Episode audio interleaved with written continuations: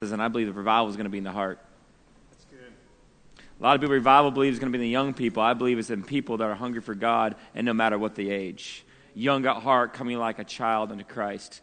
And I get excited about all opportunities. And tonight I just get like, oh Lord, what do you want to talk about?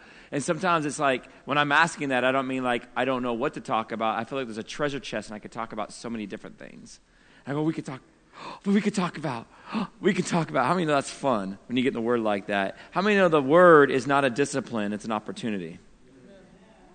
And when we get that hunger to see the word that way, you begin to get treasures. And it's like this big treasure chest. Anybody have that toy box back in the day? We used to have one that locked. I don't know who would give a kid a toy box that locked because we'd always take the toys out and then put the person in there, right? Lock it, lose the keys, and man, it was like jacked up. We had to get like people to get crowbars and stuff, but that's what we did. And but uh, that toy chest was great about it. My grandma had one, I had one at my house. The thing that I loved about this toy chest was there was many toys, and a lot of times I take out each toy and look at it and then I find some toys and I mix toys up and I play with them. And, and it was awesome. You could spend hours and have tons of entertainment. And it was amazing. And that's what I feel the Lord has given us the opportunity to have. But most of us have looked at it as a disciplined book to figure out the rules and the ways of God. When you read the Bible trying to find the ways and rules of God, it does not mean you're going to understand the heart of God. Anybody ever gotten a text before and didn't interpret it correctly? You got the instruction. You got the way. You understood what they said, but you had no idea the heart behind it, and so therefore you misinterpret it. Oh, come on, someone. You know how many people are reading the Bible, getting its instruction, getting its ways, putting down the description of God, but lacking the heart of the author himself and are misinterpreting according to their heart. So they read the word, God loves you, or he's like a father, and they interpret it to the absence of a father in their life, or the, the father that didn't say the right words, or the father that was too strict, and they put the earthly father on the heavenly father instead of getting the heavenly father on earth because we're not looking at the scriptures, we're looking at what they're saying, but we're not looking at the one who's saying it. How do you interpret a message without understanding the heart of the messenger? Well, come on, church. Too many times we're reading the scriptures and we're interpreting it like we misinterpret a text. We assume we know the heart of God because we read the scriptures. No, my friends. The scriptures are to tune you into the heart, to cause you to go look for the heart so that you can understand what you just read. But many of us think because of our idea that we think we know something when we read something makes us think we know how to interpret the word, but we're missing the word. When we interpret the word, let me tell you something. It will affect and change your life and you'll begin to weep or begin to laugh. You'll begin to rejoice and shout out or you'll begin to mourn. But you will not read it and put away and make say, okay, God, I did my 10 minutes. And God's not mad that you do your 10 minutes. He's not mad about that at all. He's just like, man, you keep on reading my text and you keep on thinking you know what I'm saying and you repeat what I'm saying, but you repeat it from your heart instead of my heart. No wonder we don't have life in church like we th- thought we should. Especially in the book of Acts. Think about in the book of Acts what church looked like. Oh, come on, someone. It was a party. It was fun. Oh, and they met nightly, not just for a four day conference and tried to look at their work schedule. Mm, come on, someone. It wasn't something, well, I got to go to church. It was, oh, I have to go do my work, but I'm going to church. Because the word was coming alive. And what's crazy about that time in Acts, what's absolutely crazy is they did not have the New Testament to read. But they were reading the scriptures. They were reading the Old Testament, and the Old Testament was causing them to even hunger for more of the heart of the Father. When it used to be people read the scriptures in the Old Testament, and what do they do? Create more laws to follow the laws that they read. They were misinterpreting the Father's heart in the law. Jesus didn't say, He said, I did not come to abolish the law, but I've come to fulfill the law. What was he saying? I want you to get the heart of the law, not just obey the law. When you have the heart of the law, you no longer have to obey the law, you are the law. Oh, come on. When you are saved and you become a new creature, you are no longer a murderer. You're no longer an adulterer. for you're holy. Remember, we talked about being holy yesterday. And when you're holy, then you're able to walk in a different realm, in a different way. And so that when your spirit man walks, as you walk, your shadow goes, and people are convicted for how they cannot obey the laws of God. And either they rebel and go to more wickedness, or they repent and come to Christ, and you just walk by. That's what it was like with Jesus. That's what it was like when Peter, his shadow walked by. Even their physical bodies were responding to the fulfillment of the law. But see, if we don't know the heart of the Father, then we'll become pharisaical or we become over gracious or merciful and let people do whatever they want because we have no idea what the Father's trying to say. We just interpret the scriptures into our own, what we think it's trying to say. So all of a sudden we become the author of the text instead of Him being the author. And we end up either tickling ears or condemning people and we have no balance. How many have been to those churches or places or heard sermons where is constantly tickling the ear. And then I love the people that are judging those people because you're usually the people that are really judgmental and judging everybody going to hell. Are you guys catching me? It's very hard to find a balanced person out there who's dividing the word rightly. You want to know how to divide the word rightly? Stop trying to memorize a scripture and spend time with the author. Wow. He says, he says, you and I are to, uh, how many know he says, those that love me, what? What do they do? They keep his commandments. Most of us try to keep the commandments to show that we love him. Because that's how we read that. Oh, wow, I got to prove I love you. Do, do, do. I got to show you. I got to show you something. He's like, you don't have to show me anything. And every time you try to show me something, you mess up. Can I just tell you, I, I actually have this picture of my daughter she made for me. It was not really positive of all what it is. I don't know, but it's really cute. And my daughter gave me this God thinks you're cool. I was like, What do you think? And she didn't answer. But that's okay. Secure what the Lord thinks of me. But this one here, I still not really sure which. I don't know if it's this direction. I think it is because of her name, but I actually think it looks better that way. But I really don't know. And I was thinking about this. The Lord showed me this a while ago. How many know Billy Graham is? Man, that guy had a ministry, didn't he? Our best doing for God, like Billy Graham, is like this. It's messy. Doesn't make any sense. It's all over the place. And now, see, this piece of artwork that my daughter's given me is in my Bible. And when I open this, it makes my heart leap. When I look at a professional piece of artwork, I think about why does it cost so much money? And I don't carry it with me, I don't even want it in my house. The art is beautiful, the contrast is perfect, the colors are, are, are just uh, incredible. This right here, horrible artwork. The colors are, I don't even know what they are. There's no lines, there's no structure. And this is the best that you and I can do for God. But why would God carry around this with the word of his heart? Because the one that did it, not because of what you did.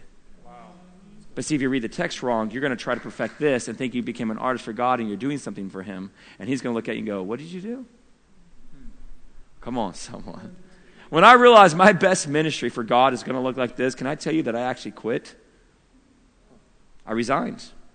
And I said, No longer am I here for you. Do you know what the Levite's first job was? It was not to minister to the people. He says, Do this to minister to me. See, now you know why I do my artwork? Not for you. I would not come all the way to Ohio for 60 people. I wouldn't. I got a family. I got a, I got a ministry that's bigger than that's going on right now. That's in my own church. Our school ministry is running 85 students. Thank goodness this week they're all gone anyway, so I guess it'd be pretty small. But point being is, it wouldn't matter. I would have came anyway because I'm not doing it for you. I came to do it for Him. Are you guys catching this? And he keeps it. And it's not perfect. I don't say everything right. I don't do everything right. But he loves what I'm doing because today I'm in Ohio because I'm in love with him. I'm not in love with you, although I'm falling in love with your pastors. I'm going to know them so much.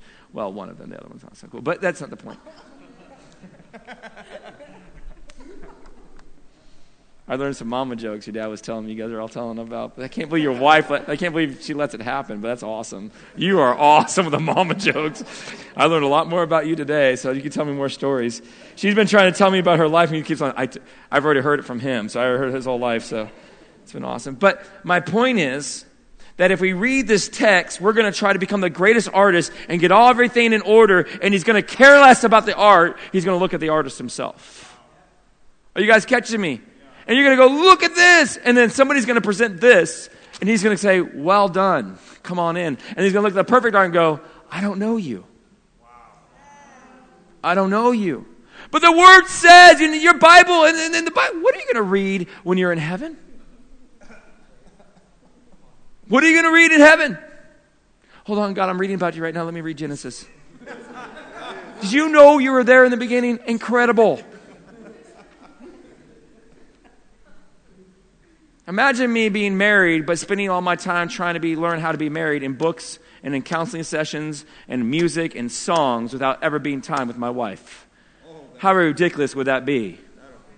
And do you think he's coming for a bride that's interested in trying to figure out how to be married? Or do you think he's interested in a bride that can't get his eyes or her eyes off of his? Oh, come on, someone. He's drawing us in. But see, so many of us, if you don't know the author, of the one that's writing. When I say no, I mean, I know you can tell me, right? I, I, I know that. But I'm talking where he ravishes your heart. When you begin to open this up, it begins to cause you to weep.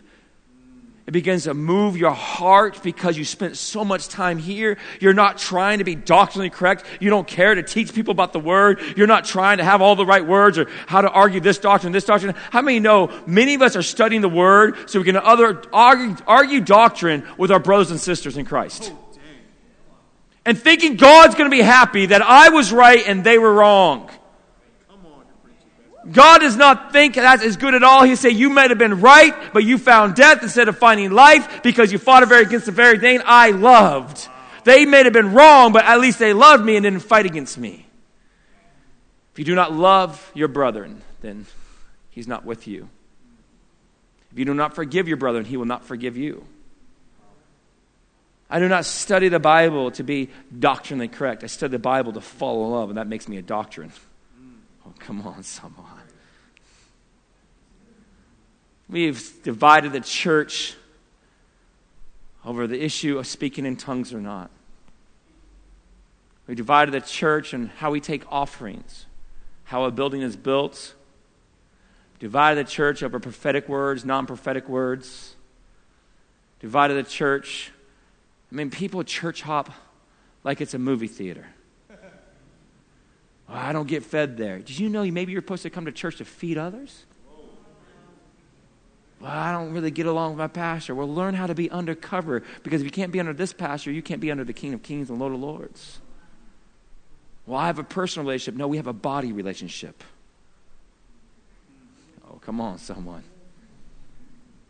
Everybody's interested. You know, many of us are speaking in tongues and thinking this is a personal thing. We want the baptism of the Holy Spirit and we think it's personal. Tongues does have personal, but it has corporate. But let me state this way. We look for the baptism of the Holy Spirit so we can have a counselor. Do you guys know what the main reason for the Holy Spirit was? Why was the Holy Spirit sent? You probably know this. Why was the main reason he was sent? To empower for what purpose? For, so I could be a powerful man of God? Well, wh- why would he give me power? To who? Who? Others. Well, who are the others? Believers or non believers? Ah. Remember, we keep on talking about the kingdom principles and having things in order. What we're saying is not wrong, the order is. I am totally not going to be doing baptisms tonight. Is that okay if the water stays there? Or just took a shot off. We're going to have a great time.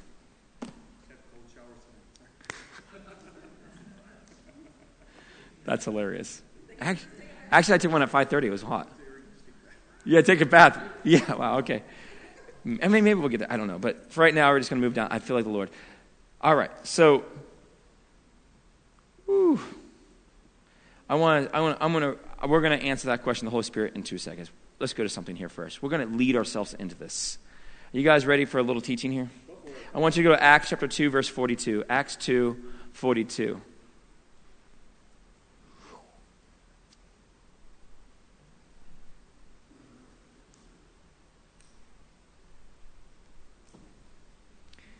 And this is the church in Acts. And what I love about, actually, even before we go down reading this, I want to actually read a little bit something else in Acts and, and talk about something what happened in the church. How many want to see revival in the church? Some people are praying for it, and I actually believe it's not something we necessarily need to pray for, it's something we need to prepare for. God wants to do revival. He, we don't need to beg Him to do that. So if He wants to do it, then what's the problem? Ah. And so here we are, uh, let me see, in Acts chapter 1 and verse 14. And this is again, the book of Acts, just for a little uh, understanding the word here. The book of Acts is the historical book of salvation and the church of Acts, I mean, and the church. It's a historical book. It tells you the story of how to be saved the Gospels give us the empowerment to be saved. The book of Acts will actually give you the process of salvation. We'll talk a little bit about that tomorrow, probably, I think, maybe. The process of salvation, which is so awesome. The epistles are talking to believers, so it is actually not a doctrinal book. Those are not doctrinal books about how to be saved, I mean, how to get saved. They're doctrinal books about how to stay saved and walk in salvation. And so Paul will address issues of salvation, but he actually doesn't talk about the process of salvation because he's already talking to people that are saved. Now, he'll, he'll talk about a piece of it because he's trying to help them understand their portion of their salvation so they can walk in it. Many people have read Paul to find the book, find the process of salvation, and they're missing it. And salvation is a process just like marriage is a process. It's not a ticket, it's a relationship. Oh, come on, someone. It's a relationship. If it's just a ticket, then you get your ticket, you get your ticket, I get my ticket. Let's hang on to our own ticket and do whatever we can to hang on that ticket. And guess what you're doing? You're missing it. It's about a relationship. It's about a relationship. Then I need to love what he loves, and I need to love the person next to me, and not just get my own ticket. Wow. You guys staying with me? Everybody seen been to Chuck E. Cheese before? You see everybody get those tickets out, and like, they're only going to get a piece of candy, but how greedy are those for those tickets? They don't care about no one else. Actually, if you miss your ticket and walk by, they grab that ticket. Sounds like the church. Somebody misses it or somebody's not as anointed, you step up and see, I'll be there, instead of laying down your life so they can be there. Oh, come on, someone. And so in Acts chapter 1, verse 14, it says this They, these all continue with one accord in prayer and supplication. What did they do? They came in what? One accord and they pray. They didn't all have individual come in and get my own personal walk with God. They all came in one accord and they prayed together. How many know when the Holy Spirit fell, it was because they came in one accord? Everybody keeps, oh, Holy Spirit fall. Everybody wants him to individually fall instead of him corporately fall. And we all have our own different agendas and the Holy Spirit can't fall because he's coming to make the body healthy to prepare a bride for the King of Kings and Lord of Lords. The main purpose of the Holy Spirit is not for you to have power for the lost. It's so that you can love and have power for your brethren. Because the job of the Holy Spirit is to prepare the bride. The Holy Spirit's job first is to declare who he is and number two is prepare those that declare he is as one, as a bride. Think about all the gifts the Holy Spirit gives. And what are they for? In Romans chapter 12, 1 Corinthians chapter 12, and in Ephesians is Ephesians 4, it talks about the body of Christ. He says, I give you these gifts so that you can, what? Minister to the, edify and minister to the, and we use it for the world. And we think using the gifts of the Holy Spirit for the world, we're looking for a prophetic word for the world, we're looking for, and that's all cool. But it actually says when they hear prophecy, and was talking about when they're in a church, then they will be moved by the prophetic and come on in.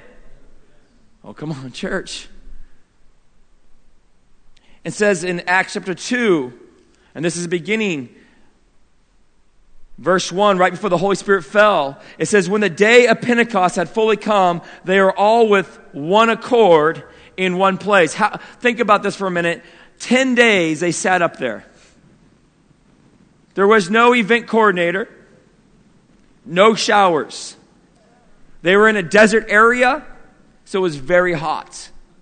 And 120 people had different lives, different situations going on, were so desperate for the King of Kings and Lord of Lords to give what he said he was going to give. They waited not five minutes, not 20 minutes, Not three minutes at the altar, but 10 days waiting for God to give his promise.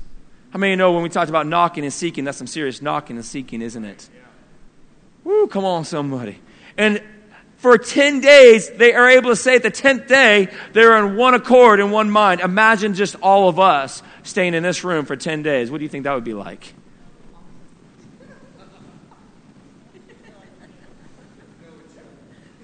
We might really get to know something, but I don't know if we're going to end in one accord and one mind. Are you guys staying with me? But they were so in tune with the author, they were so in tune with the heart of the Father. They weren't trying to figure out how to be unified. They were, it was a response to the love of Christ that they were unified. And then what happens? The Holy Spirit falls. And then when the Holy Spirit falls, we begin to see the church. And how many know when the Holy Spirit fell, then, then people started asking questions about the church. The church did not go out. They were just so loud and cra- crazy, they thought they were having a party. And people started hearing through the windows. And then Peter preaches it to them, explaining what is going on. And what happens? 3,000 get saved. How many know that's a revival? And they don't have big intercoms and big speakers and nice buildings. 3,000 get saved by hearing Peter preach after, but, but they stopped because they heard something up there going crazy up there and began to wonder what was going on. Peter just explains what's going on. They say, I want some of that action. How many know Jesus will draw men unto him as long as these men that are in church are already drawn to him? Not to others, to trying to fill the pews, but to him and his ways. Now, Pay attention. This is Acts chapter 2, verse 42, and it describes the church. Acts 2, verse 42, and it describes the church and says this And they were continually, to continually, steadfastly in the apostles' doctrine, and in fellowship, and in breaking of the loaves, and in prayer. Woo! I love it too. You know what? You can't leave any of those out. You also can't leave out unity first. And fear came on every soul Verse 43 And fear came on every soul, and many wonders and miracles took place to the apostles. And all who believed were together and had all things in what? We probably have a really hard time finding things in common right in this place. And that's just not you, it's all of us. It's our churches, how we do things. And they sold their possessions and goods and distributed them, distributed them to all according as anyone had need. And continuing with one accord in the temple and breaking bread from house to house, they shared food with what? Gladness and simplicity of heart, praising God, having favor with all the people, and the Lord added to the church what? Daily, those who were being saved. Woo! Now, my brother wrote something, and I, he said, let's imagine the church today if it was being described. And they were continuing once or twice a week in many different doctrines. And in casual fellowship, saying they would pray for one another, but rarely doing it. Fear came on most souls because the economy was weak, and they filled themselves with worldly news and violent entertainment. All who believed said hello to one another and smiled and had very little in common. They gathered their possessions and goods and some gave 10% of their income in the offering. And meeting once or twice a week in the church and rarely going to each other's house, they shared food with only one or two of their friends, worrying about the future, having favor only within themselves, and no one was added to the church except on Christmas and Easter.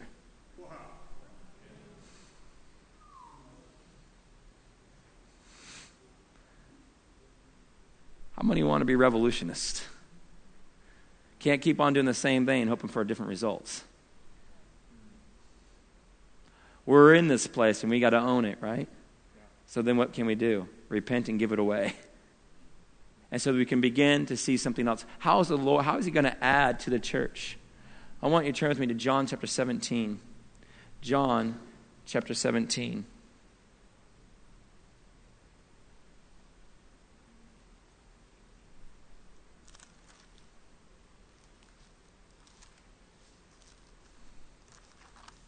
John 17 is when the Lord prays for us, which is pretty phenomenal. And he prays a prayer. He's actually first praying for the apostles, and then he turns the pray- prayers to those that would believe through the apostles.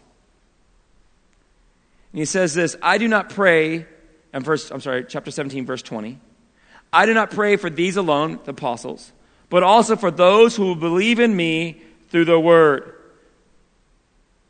That they may be one, everybody say one, as you, Father, are in me. How one is that? That they may be one, as Father, you are one with me. How one is that unity? Isn't that what we call the Trinity, which freaks us all out? I try to describe it like, well, it's kind of like an egg. There's an outer shell, and there's a yolk, and there's a white stuff. They're three separate beings, but they're all together. It is like so unified, it's so hard to describe. Are you guys staying with me?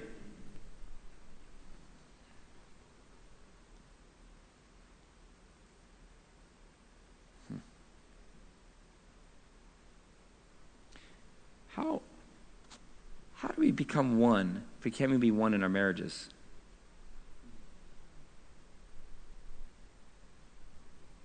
Remember, I told you not all facts equal truth. One plus one equals what? Two. That's a fact. You want the truth? One plus one equals one when you're married. But if you approach your marriage with the facts, you're both going to need your individual calling, your individual life, your individual rights, and your individual walk with God, and your individual stuff. And then you want to be unified in the body of Christ, but you're not even a unit at home. The Lord wants to restore marriages. Come on, church. Some of you have been some broken marriages and hurting marriages, and some of you don't even realize you have a lot of band aids on your marriages. And the Lord's saying, oh, oh, oh, I'm calling you to death that you might find life, that you lose your life and then you find it. Not go in there and show how much life you have.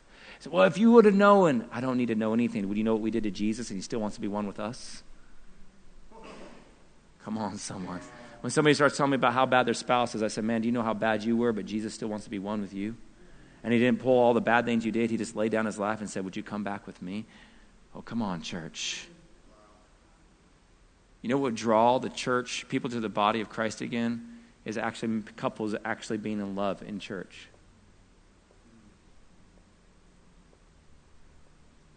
Love. Being together all the time physically, spiritually, and mentally. I don't know. I was on the same. The Lord, of the Spirit said, I want to heal marriages right now. And some of you are like, man, I pray you heal him. He needs it. and he's saying, no, you're the one I want to heal. But I didn't. Mm. He wants to set you free from your hurt and pain. If that's just you, it's a pretty bold statement. But if you want your marriage healed and you're willing to lay down your life, can you just stand up with me real quickly? I want to pray for you right now. Yeah, just Holy Spirit's coming right now. Jonathan, would you give me the keys for a minute, please? Yeah, I, I, we're talking about unity in the church, and the Holy Spirit just said, hold on, let's get unity in the home. Some of you, I, and I'm just waiting for a minute, I just feel some of you don't even, you don't even want to admit there's problems because you want to believe that there's none problems, but you know deep down you're having a hard time freedom right now. Holy Spirit, just come.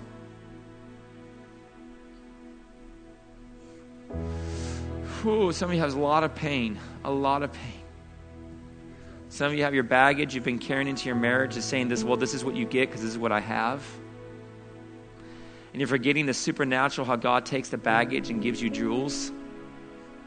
You can't use the excuse of that's what I was because now you're new.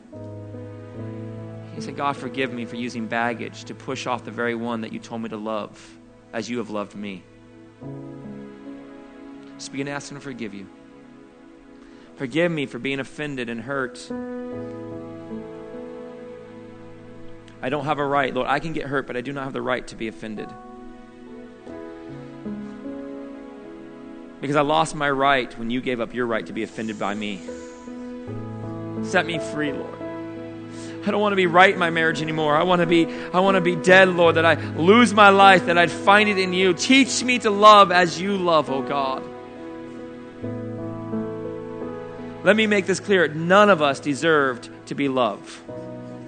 It's only by the blood that we get to be loved. Come on, receive that mercy right now. Healing's happening right now. Healing, hope is coming right now. Hope is coming right now. The answer just came. Receive that answer, God. I don't live anymore, God. I don't have an expectation on them anymore. The expectation is on me. You gave me a person that I can lay my life down. You did it for the whole world. You're asking me to do it for one. Woo! Jesus, let it come. Let it come. Men, don't tell your women to submit. Live lives worthy of being submitted to. Women, don't wait for your men to be worthy to submit. Submit to them. You want to know why? Because it's a heavenly realm that you listen. We need to be a, a bride, spiritually speaking, submitting to the King of Kings. He will not have a bride that's not submitted. Oh, come on, church. Do you know, women, you are the spiritual shadow of eternity? Do it well. You are the prophetic of eternity. What an awesome opportunity to lay down your life for your man.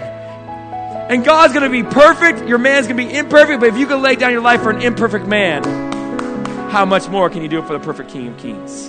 And men, don't act all tough to your woman. Act tough on your knees before the King of Kings and Lord of Lords. Oh, it's freedom right now. Right now, I want you to take all your rights, all your pains, all your how you've been. I want to say, God, I put that at the foot of the cross right now. I let it go. How many starting to feel that freedom right now?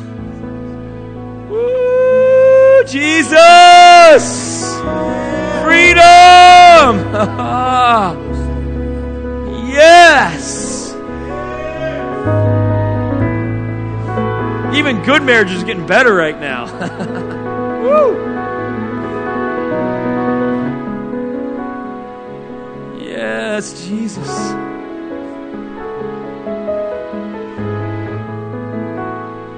Now I want you to begin to say, God, show me how much you love me. Even in all my mistakes and all the things I've done to offend you, show me how much you love me. Begin to ask Him right now. Because everything you've held against your bride or against your, your husband has offended God. But now look into his eyes and see what he says. Not offended, but it's, it's an offense to him. He hasn't chosen to be offended, but you have done an offense to him. Look into his eyes and what do you see right now? Do you see condemnation or do you see passionate love saying, Yes, come here?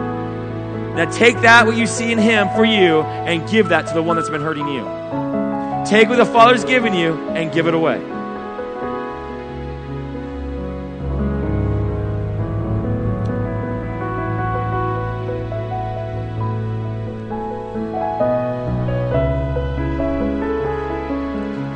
Some of you right now, addiction pornography is being broken off. Some of you have been addicted to sports and entertainment, broken off.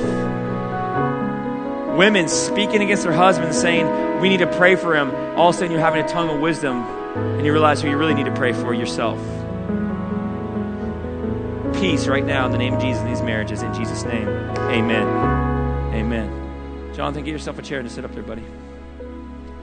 You, can, you don't have to play anymore. You guys can sit down. I love how God works. You know, He says, let there be light, and there was light. He said, Let your marriage be healed, and guess what just happened? So you go, But we got a lot of work to It just happened. Let the work it work its out now. Come on, church. We love process, he loves finished. Is that what he did? It's finished. Come on.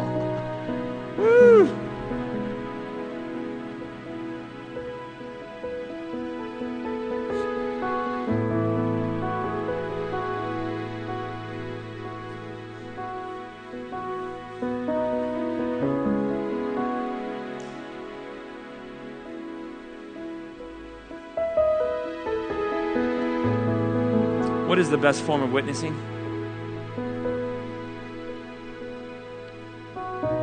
I, well, I thought my actions too. How about compassion? Maybe, you know, telling them about Jesus, right? But it says something right here in John that's pretty powerful. You can hold up for a minute, buddy, because you're going to make me just keep going prophetic, and I'm going to in a minute, but just hold a second. How many, how many know music will release that stuff in you, right? But I feel like there's something I need to say here, and then we're going to just go have some fun. He says this in John 17, verse 20 Do not pray for these alone, but also for those who will believe in me through their word. They shall be one, as you, Father, are in me, and I in you, that they also may be one in us. How are we going to be one in Him? by my personal walk, I need you. You need me. For in order for us to be one in Christ, we have to be one. Oh, come on, church. Isn't that awesome? It's kind of scary. We need each other. Watch what it says. I in you, that they also may be one in us, that the world may believe that you sent me. What's going to cause the world to believe that Jesus was sent? Not our charity for the world, but our charity for one another. If Jesus is going to pray a prayer for you and I to be one so the world might know him, don't you think that's the best methodology for the people to come to know him? Not your individual love for the world. I've heard people, well, the church doesn't get out there and love it. They don't have any compassion you are speaking against the very thing you're supposed to love that would bring them in. And you think your compassion is going to bring them in. Your compassion won't do anything. It's the Holy Spirit that brings people in. If it's compassion, that's why all these other ministry or other, uh, uh, no, not denominations, uh, other religions are growing if they have compassion, but people don't, are not, lives are not changed. We don't need human compassion. We need the Holy Spirit conviction. Oh, come on, church. Matthew chapter 25. And he goes on and says it again. It says it twice, but Matthew chapter 25. Turn there real, real quickly with me.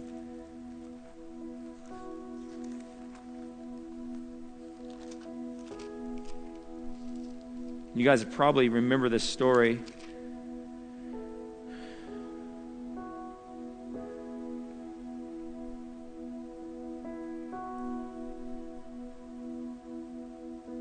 starts in verse 31.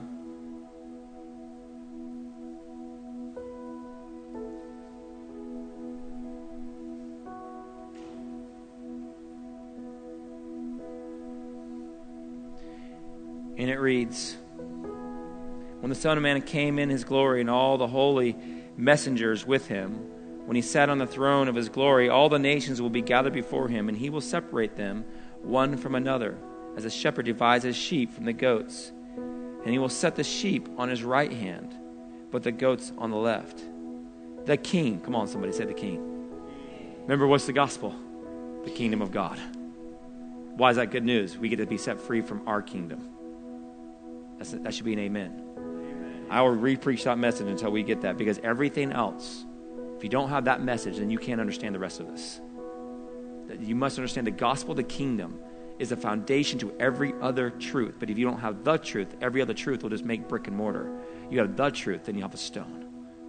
Come on, church. You must understand the gospel of the kingdom, us being set free from me sitting on my throne, loving what I love and hating what I hate. Stop being Dan Palmer, an American, and all that, and start letting the kingdom of God be what I'm after. That the king, let me love what he loves and hate what he hates in the midst of everyone else telling me to sit on my throne. I deny it.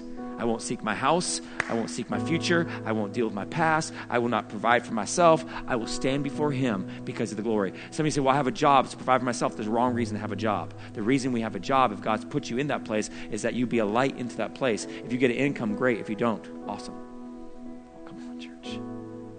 We don't live practically, we live supernaturally. Come on, church. People say, we got to go to school to get an education. I say, no, no, no. You don't go to school to get an education. That, who's that about? So you can get a job. So you can, who's that about? Do not send your kids to college so they can get an education, so they can get a job, so they can get a career.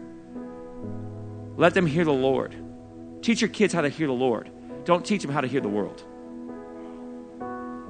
And if they hear the Lord and the Lord says, I feel, I, I feel like I'm supposed to go to school, awesome go to school.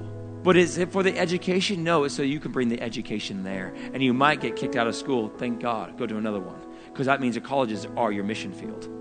I mean, no, it's a different reason. And so it's like, I go because God's called me to be in this mission field. And by the way, I might get an education. Come on, church. How do we send kids to a humanistic school with humanistic idea that they should go there for themselves, but tell them they should still love God in the midst of that? We're not losing our kids because of humanistic school. We're losing our kids because of messages we're giving them as a church and as parents, wanting them to have security in a world instead of a security of the kingdom of God. Come on, church. Man.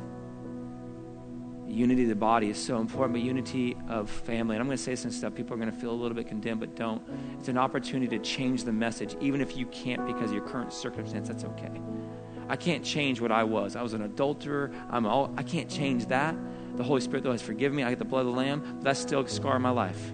So I don't get all messed up when people talk about I go, man, I've been there. God set me free. And now I'm living a different message. So sometimes we'll hear something and can be like, man, that sounds hard. It's not harsh. But it doesn't mean it doesn't to be said because if the message doesn't change, then we're just going to keep relapsing because we want to be nice to people. When we say, I can't afford any more kids, what we just told our kids that we currently have is they're too much of an expense. No wonder they don't want to listen to us when they become adults. When we say to our kids, I can't handle any more kids, you just said those children you currently have, you prophesied in their life that they make you crazy. I did not have eight kids because I went and saw my wife said, Oh, let's have a big family. I'm an entrepreneur. I'm all about things. I'm like, go get it, get it done. I like a clean house. I don't have that anymore. Right. Don't get don't get wrong. My wife, she does a phenomenal job. But you got eight kids, you can clean. The next thing you know, it's just like, bam, bam. It's crazy. Literally, she'll have the house all clean. Say, honey, the house. I'm like, wow. I was walking like, whoa, picking up all his toys. And, you know, just everywhere I go, I'm like, just picking up, throwing things around. It's awesome. We didn't have eight kids because that was Dan. We had eight kids because every kid cost me more of my life, cost me more of my practical nature, cost me more what I could not afford, so made me depend on him.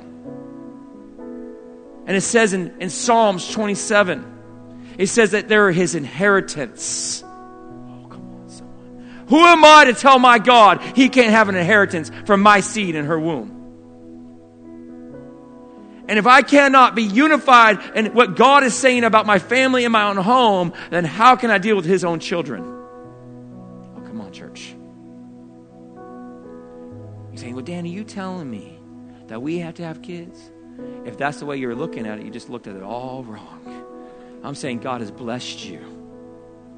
And imagine families where mom and dads were surrendered to raise children for the kingdom of God. And they took whatever God had for them. And they did not take control of one part of life and tell everybody to live by faith, but in their own personal life, they won't live by faith.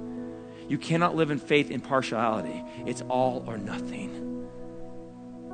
If He calls them blessings, do you not believe that they're blessings? The only reason they may not look like a blessing is because of you, not because of them. And those eight kids that I have currently right now, cost me. I had when I had four, I was like, I can't do this anymore. And God said, Great. Then I had five, and I said, Are you kidding me? I cannot do this. He says, Awesome. I got to like six, and I was like, Oh, whatever. but I never tell my kids I cannot afford them. what's great is my kids want me to have number nine my 16 year old hold the baby. See, we don't make it about individuals, we make it about a unit because we believe that's how the church is supposed to be. Because we want Jesus to show up in our house. I'll get home, my kids will be like, hey, dad, I'll watch the kids. Why don't you go out with mom? Will you let me go out with hot mama? Like, yeah. Like, sweet, out. It's awesome.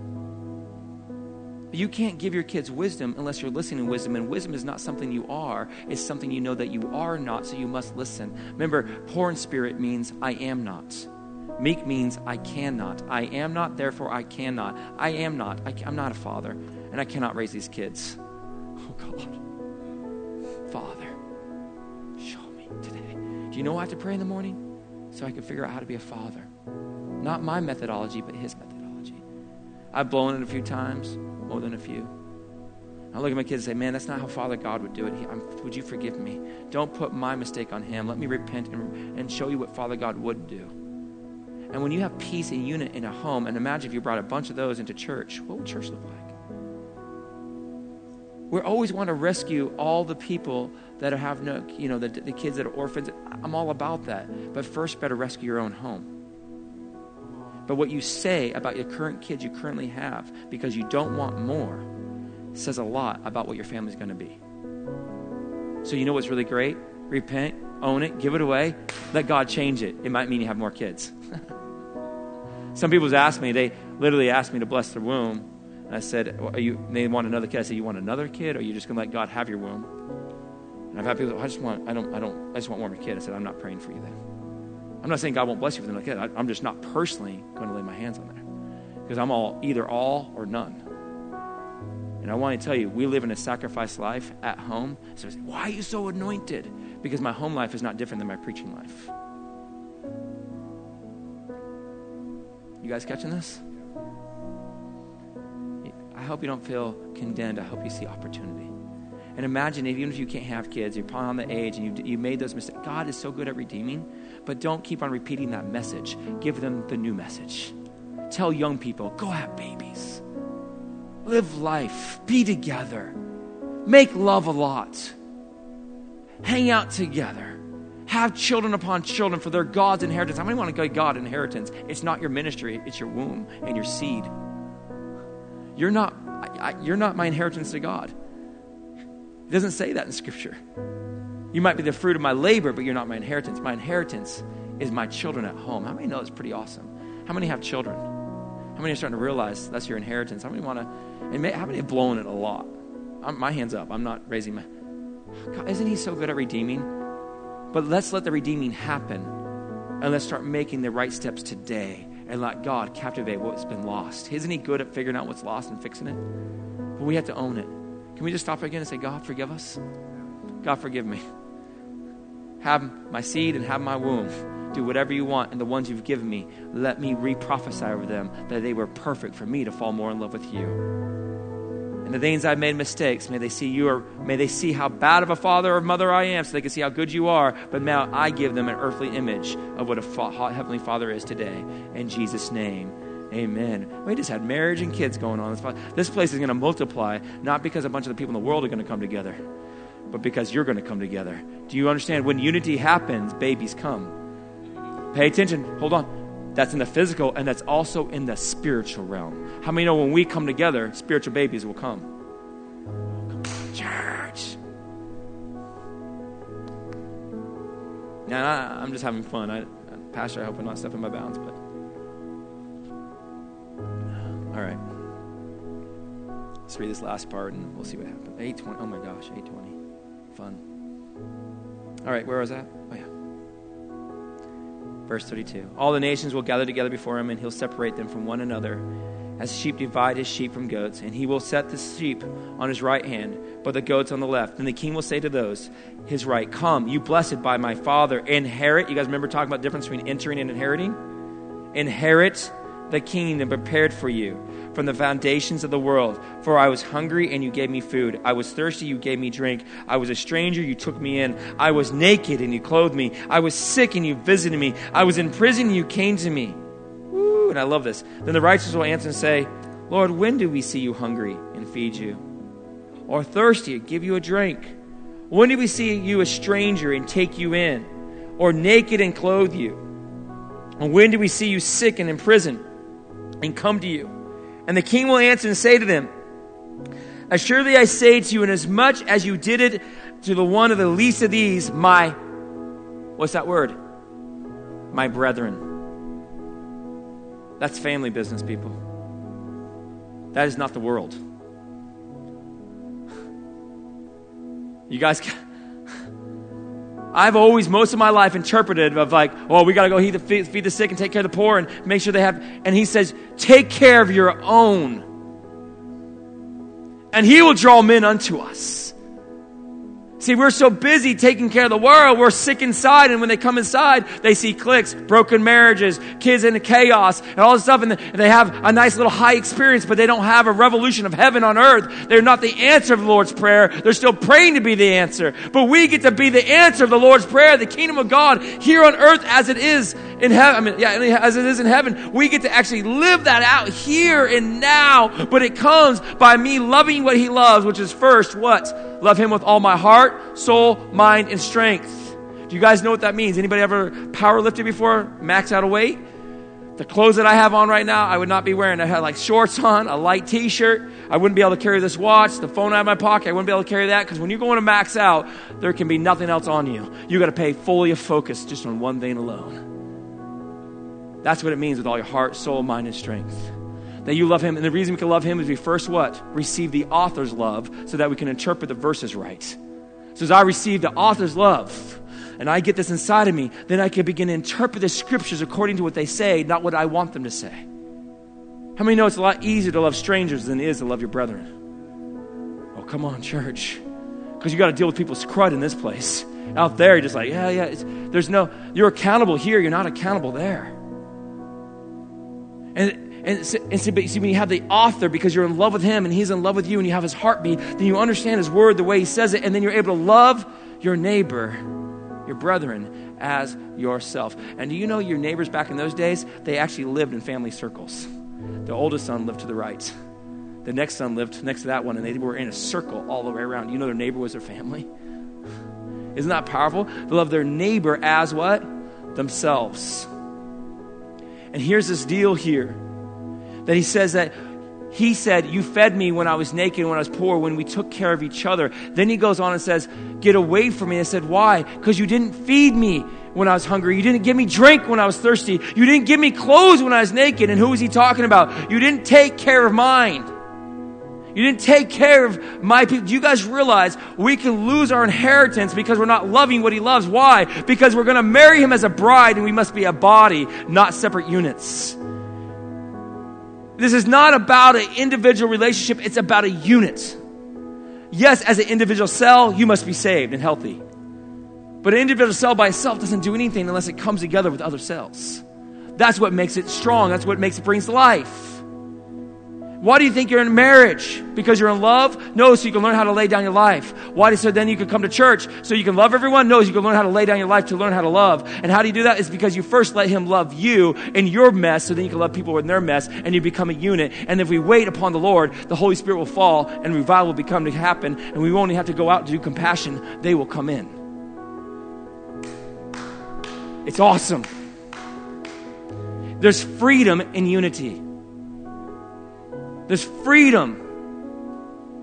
And the Lord is calling us into repentance. Not because He's mad, because He's excited. Come on, guys, let's get together. Stop trying to get your signs out there and get the signs and wonders in here. Oh, come on, man. Woo! And I'm not saying we don't see the power of God. We do. But a lot of times we see the power of God for whose benefit? The Holy Spirit is to comfort you so when you're uncomfortable laying down your life for their brother and sister, you'll be okay. Not to comfort you in your individualistic life, to guide you in how to love one another. He's come to bring the bride together. He gave gifts that others, we can actually help others. I, I, I try to lay down my life that these guys' gifts can come out, not they can be with my gift. It's to lay down our life for one another that they can be better, not so they can be in my ministry. Laying down means trying to make them better than you, not you keep them where you're at so you can feel better about you. It's laying down and not looking for a position, but the only position you have is before the floor on, and saying, Get on my back that you get closer to Christ. I lay down my life that you might find him in this place, not for that first. Now, listen, we are supposed to still do that stuff, but not at the cost of here. In the Dream Center where I'm at, Reach Rescue Store, we have a huge thing. So when I talk, I'm not your typical church. We're like you guys. We love to see the lost get saved.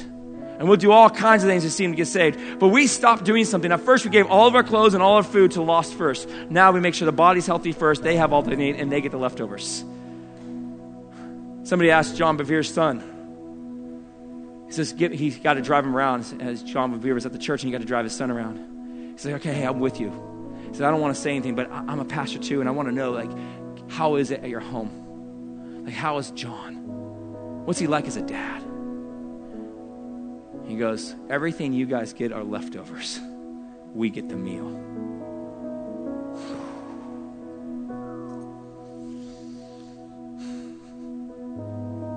Imagine if we did that in our families, then did that in our churches.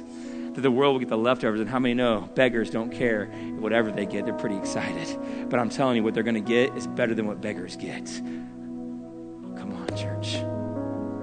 But see, we have to first fall in love. Pay attention to this. I need to let Him love me the way I am so then I can love Him.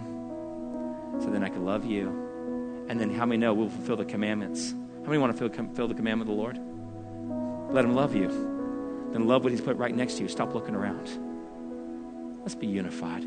There's so many scriptures on unity. I mean, guys, I can just rattle. I mean, the whole, the whole Bible is basically on unity. I mean, I don't even know what to tell you. I mean, it's like an incredible amount of stuff. And I, I'm actually kind of just taking a quick note into all my notes that I just study by myself and hang out because I like to just soak things in, but I can't always remember everything. I think I have one other verse I would like to share with you, and then I don't know. We can do whatever you want. I'm just going to rattle off a couple of them without actually going to them. John 13, 34. If you can put that one up there, John 13, 34, and I'll come back to it when you get up there. Romans 12, 10 says this prefer others of yourself. Verse 13 says, Take care of the brethren. Take care of the brethren. Verse 12, verse 38 says, er, I mean, yeah, 3 through, yeah, 38. The body, it's one accord, it's one thing. 1 Corinthians 12, the whole part of 12. Remember, 1 Corinthians 12 is about the body. 1 Corinthians 13 is about love. We try to separate the two. They're not separated, they go together. Love and the body go together. It's what the whole point is. He talks about the body. he says the Holy Spirit gives you to be one body. How? That you would love one another. You first have, you, not first, but have faith. What is it? Faith? What's the other one?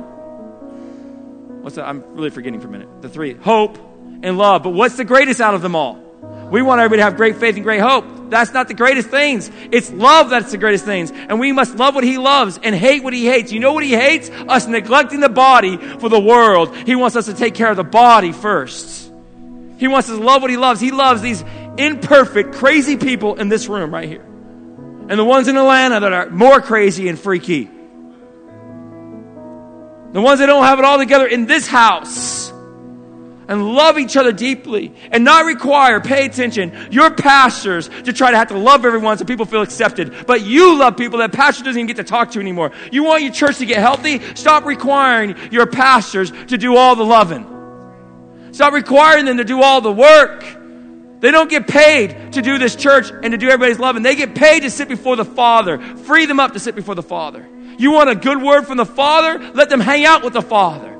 Don't require them to be on every outreach and, and love every and do every counseling session, go to every hospital visit. That's not love. That is that's putting your their, your junk on them and saying, "Well, we pay, you do it." That's not going to work when you stand before the Father. These guys should be retired in most people's businesses. They should be able to spend time with the King of Kings, Lord of Lords, take care of their children, have more children,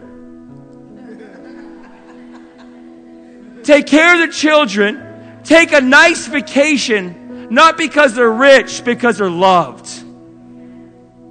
And you should be loving the people that walk in that door that they never need to meet the speaker, they meet the speaker through you. But see, if you don't know who you are, you're going to think he's the man of God.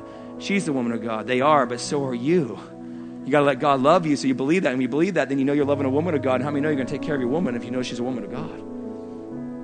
And if she's not saved, then how much more should you lay your life down? Come on, church.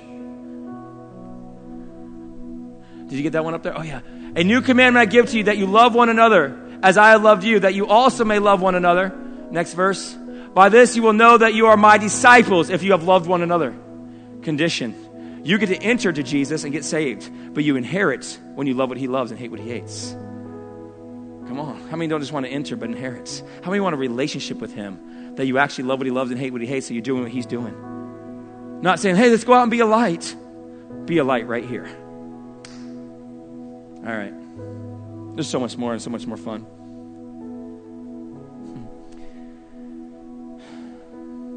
Hmm. It says this in, Rome, in Hebrews 3 12 to 13 Exhort one another unless your heart is hardened.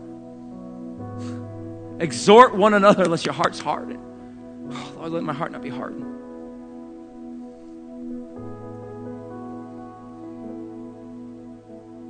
Romans 15 5 says, Pray for you the empowerment of unity. Hebrews 10 24 says, Consider one another, stir up love and good works among each other. Proverbs 13 10 says, Pride divides. Joshua 22 20 tells us that sins cost others. We talked about that the other day. Pay attention. 1 Thessalonians chapter 3, verse 12 to 13. Unity will allow you to be empowered by holiness. Colossians 3:12 says bearing, forgiving, put on love. Did you hear that it says put on love and become a band together. Oh man, guys, unity. How many want the lost to come to Jesus? Let's deal with one another here and love one another here. Take each other meals. Love one another. We're going to do a quick thing and we're done. Before you go, you can do this. It's 8:30. How many need to repent and realize we need to start loving what God loves? Let's just do that real quickly. I love repentance and I love the response to repentance. It's healing and immediately empowerment, grace, mercy, thank you, and then empowerment to live different from this point forward. Do you guys realize a lot of healing's happening tonight? Marriage, children, house, the church. We're getting healthy. That's what the kingdom. The kingdom brings health because God is health. So when He shows up, brings health. So we're actually learning the kingdom life right now. So we talked about the gospel of the kingdom. Now the gospel of the kingdom is coming alive and starting to bear fruit already. I mean, that's cool. Most trees you got to wait years. He could do it in hours. So God, let's just ask God right now. God, forgive me. Forgive me, Lord, being focused on everything else, but what you want me to focus on. Lord, I want to love the brethren. Let me feed them when they're hungry. No, no, no, I don't want to put that on my pastor. I want to do that, Lord. Let me clothe them when they're naked. Let me not pull away from the body, but let me pour into the body. Let me love what you love first. Let me have it in the right order. Lord, I know you want the world to come to know you, but they're going to come to know you through our love for one another. Let us love. Let us be one as you're one. Teach us, God. We don't even know how to do it. Lord, not even our good ideas of charity. We don't even know how to do it. We don't even know how to be a unit. But Lord, we know what wisdom is that we listen. And so, Lord, we're going to listen to you right now. We're going to ask, God, that you show us how we can be a unit and how we want to forgive us, Lord, for our disunity in the body. Lord, we want to be a unit. Lord, let us not ever use a doctrine to separate. Let us always find love to incorporate. Jesus, let it come. How many love to move in the power of God? You're going to get to do that right now. What I want you to do, I want you to fit, you're going to do it three times. We're going to do something real practical and real easy. I've never done this before, so this is really fun. Three times. Well, I said three because first one's always scary. Second one, it's just crazy. And third one, woo. If you have a spouse, you get to do it with them first. Then after that, you can go somewhere else. If it's going to be guy and girl, and I suggest that you have a third person come with you just for a second, just so that make sure nothing's weird said. And you're going to give them prophetic words of life. Do you guys know what words of life are? It's when you come up to someone, you look in their eyes, and you listen for a minute to what the Father's saying. Gosh, this man has fire in his eyes, but it's surrounded by water. And it's not going to quench his flame, but his flame was never meant to stay in the same spot but it's not your fault. Just keep your fire stoked. God will deal with the water. And tonight, the water's being drained right now. Freedom's coming. God trusts you. God loves you. You are a man of God. Don't look at anything that hasn't happened. Just look at what has happened. He's empowering you even more. Greater things than you can ever imagine. It's not a chapter change. It's a book change. That's how great of a chapter is going to happen right now. It's a book change. It's amazing. You don't have to make it happen. It will so flow for you. It's all God. Woo! All God. All God. What you touch will be healed, even over your own family. You pray for your family, you don't see the same things you pray for others. That is now to begin to stop right now in the name of Jesus. When you touch your family, the same power you touch with a stranger, they will now encounter. You will not just be common in your home, they'll see fire upon you. Well, you'll have common times, but with the supernatural. God is drawing you into the closet, not to hide you away just because he's jealous of your time. Time. Time. It's all he's asking. You give him the time, he'll give you the benefits. That's a good word. It doesn't even have to be that crazy. It doesn't have to be that all. It could just be, man, God loves you. Look in his eyes. But don't just say because you know God loves him, but look and get it and hear, oh my gosh, this kid is on fire. Man, double portion of what your father has, but not when you're 18, today. When your dad prays for people, you need to go up and pray with him, and then you need to pray for your own people. Lay your hands on them. I don't care if they're 90, 30, or 6. You just go lay your hands on there. And you don't even have to have words to say. Just go up there. And pretty soon you're going to do that, and people are going to go out, and you're like, and you won't even care because you're going to be so caught up. You love the Lord, and He loves you. Keep your eyes off of everything, though, that is not of the Lord. You're going to be tempted to think you can get away with it because God's mercy. You use God's mercy, it will cancel some of His grace. Grace means empower you, and He can only give those He empowers that He can trust. Keep your eyes sharp, son, for you're a mighty man of God. Today, not tomorrow, not when you get this gray hair, now. You should let this guy preach on a Sunday. He'll bring the word. Man of God. Your parents are proud of you, but your Father God, woo He is stoked on you. He dances. He's like, Did you see him? He's gonna, Gabriel, come over. Yeah, I seen. No, no, no, no, no. That's my man. Do not compare yourself to anyone else because you do yourself a disfavor. Leaders are leaders. They just are. Doesn't make them more loved, just more responsible, with more reward. You want some big rewards? Out king. He's hanging out with you. So, I keep going and going. It just gets released. It's a lot of fun. This is how you bring. How many know that brings unity? Imagine every time you walk into church, you're just getting word after word after word. Like, dang, you walk out of like, woo! You didn't even hear the pastor yet. Oh, you had to go? Can I give you a word real quickly? Come here real quick. Let me look at your eyes. Uh, don't leave. Don't leave yet. Just give me a half second. This is good for you. Both of you. Can you get 30 seconds? I believe God wants to give you some. That's all. You can go if you got to go. But, wow. You, angelic. You sing?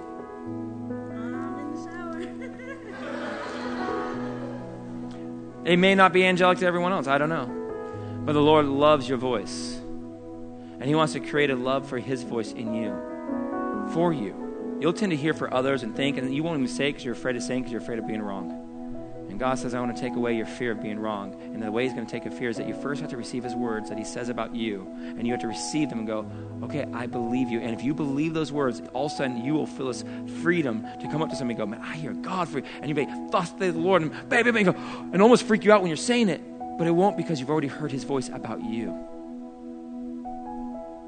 You don't always think God's too stoked on you. You know He has to love you. But He doesn't just love you, He likes you. I see him. He's holding your hand and you're his daughter, just a little girl. He's just taking you to the park and walking you. And you're waiting for him to tell you what slide to go on, but he's not going to tell you. He says, Here's a park. Have a good time. The Lord trusts you. Do you trust yourself now? The Lord absolutely loves you and adores you. May the King continue to reign. Oh, and there's been something you keep on worrying about. It's pretty constant. And every time you think you get away from worry, something else brings back up the worry again. Don't worry about it. Why would he tell me that? Because he doesn't want you to worry about it. That means he got it. Do you trust God? Amen. Amen. Awesome. All right, so right now, everybody stand up. Find three people to give a word to life to. Words. Find them, find them, find them, find them. If you got to go, I'll give you one. Find them, find them, find them. Just find it. Get up. Get bold. Go give body. Go give body love right now. Find someone. Give body love. Don't leave without doing it. Give it three people. Look in their eyes and speak life into them. Look in their eyes. Go, go, go.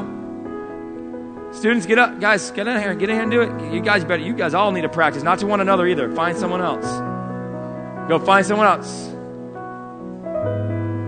You guys can do it afterwards. Go find someone else. Holy Spirit's coming right now.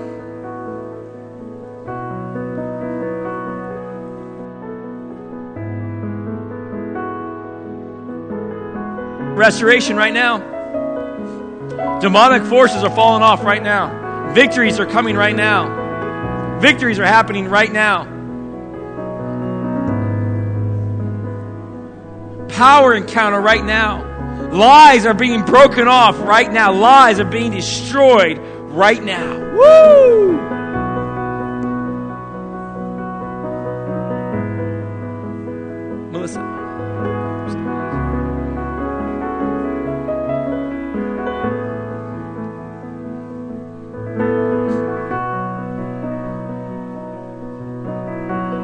Lies are being destroyed right now. Healing is taking place. It's been there for years. This baggage is falling off right now. Baggage is coming off right now. Yes, yes.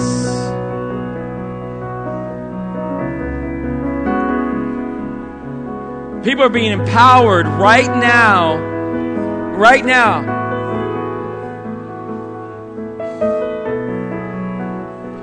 The receiver, receive it. Receiver, receive it. Receive that word.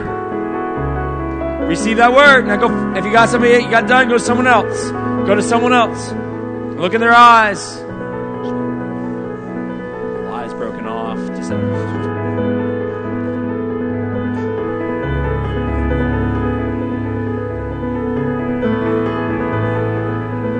Find somebody. do doing it to someone else. Go find them. Go find them. If they're talking to someone else, you got a word, just put your hand on the shoulder so they know you're next. That's what we do with our kids. You get another word, just put your hand on the shoulder. Come on. It's uncomfortable. The Holy Spirit's going to help you. The Comforter. Holy Spirit's going to help you. The Comforter right now. We're activating the Holy Spirit right now. Holy Spirit's being activated right now. Some are uncomfortable receiving. Others are uncomfortable to give. Holy Spirit, come. Comfort them right now.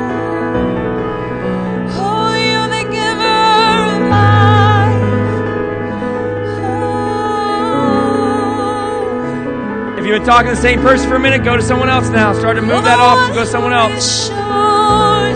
It feels so good to give a word too, not just receive. So go give one.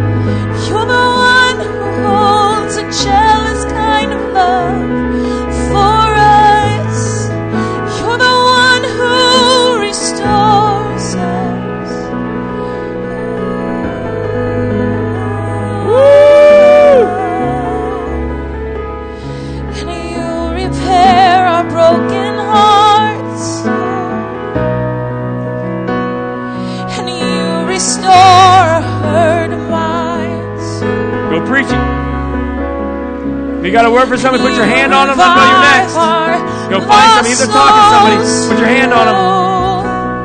Put your hand on them. Grab them. Three people.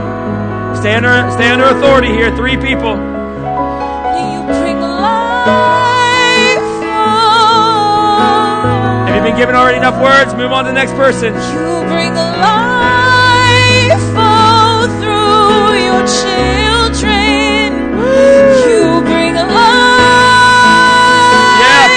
Person. Come on, find them. Find it and give it. You bring life through Find another person. Don't, don't give up. God's doing something right now. Oh, the Freedom. same spirit that raised Freedom. you up is alive in us. Empowerment. The same power that brought you from the grave alive The same spirit that comforted you is alive in us. Find another person. You're alive in us. Find another person. Oh, you give us life through your children. Be bold. Find another person. You give us life through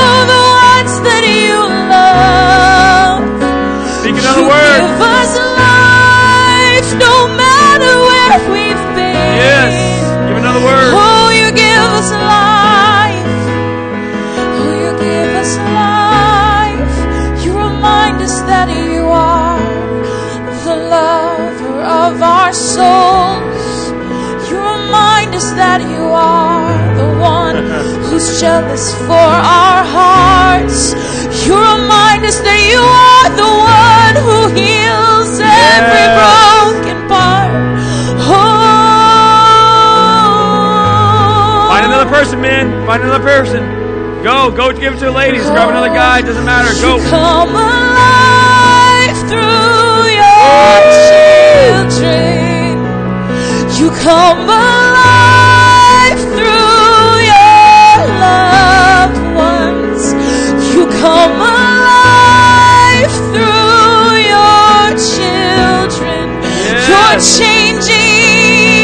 right now. Healing hearts reminding us of who we are.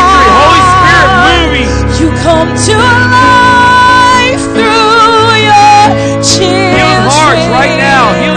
right now.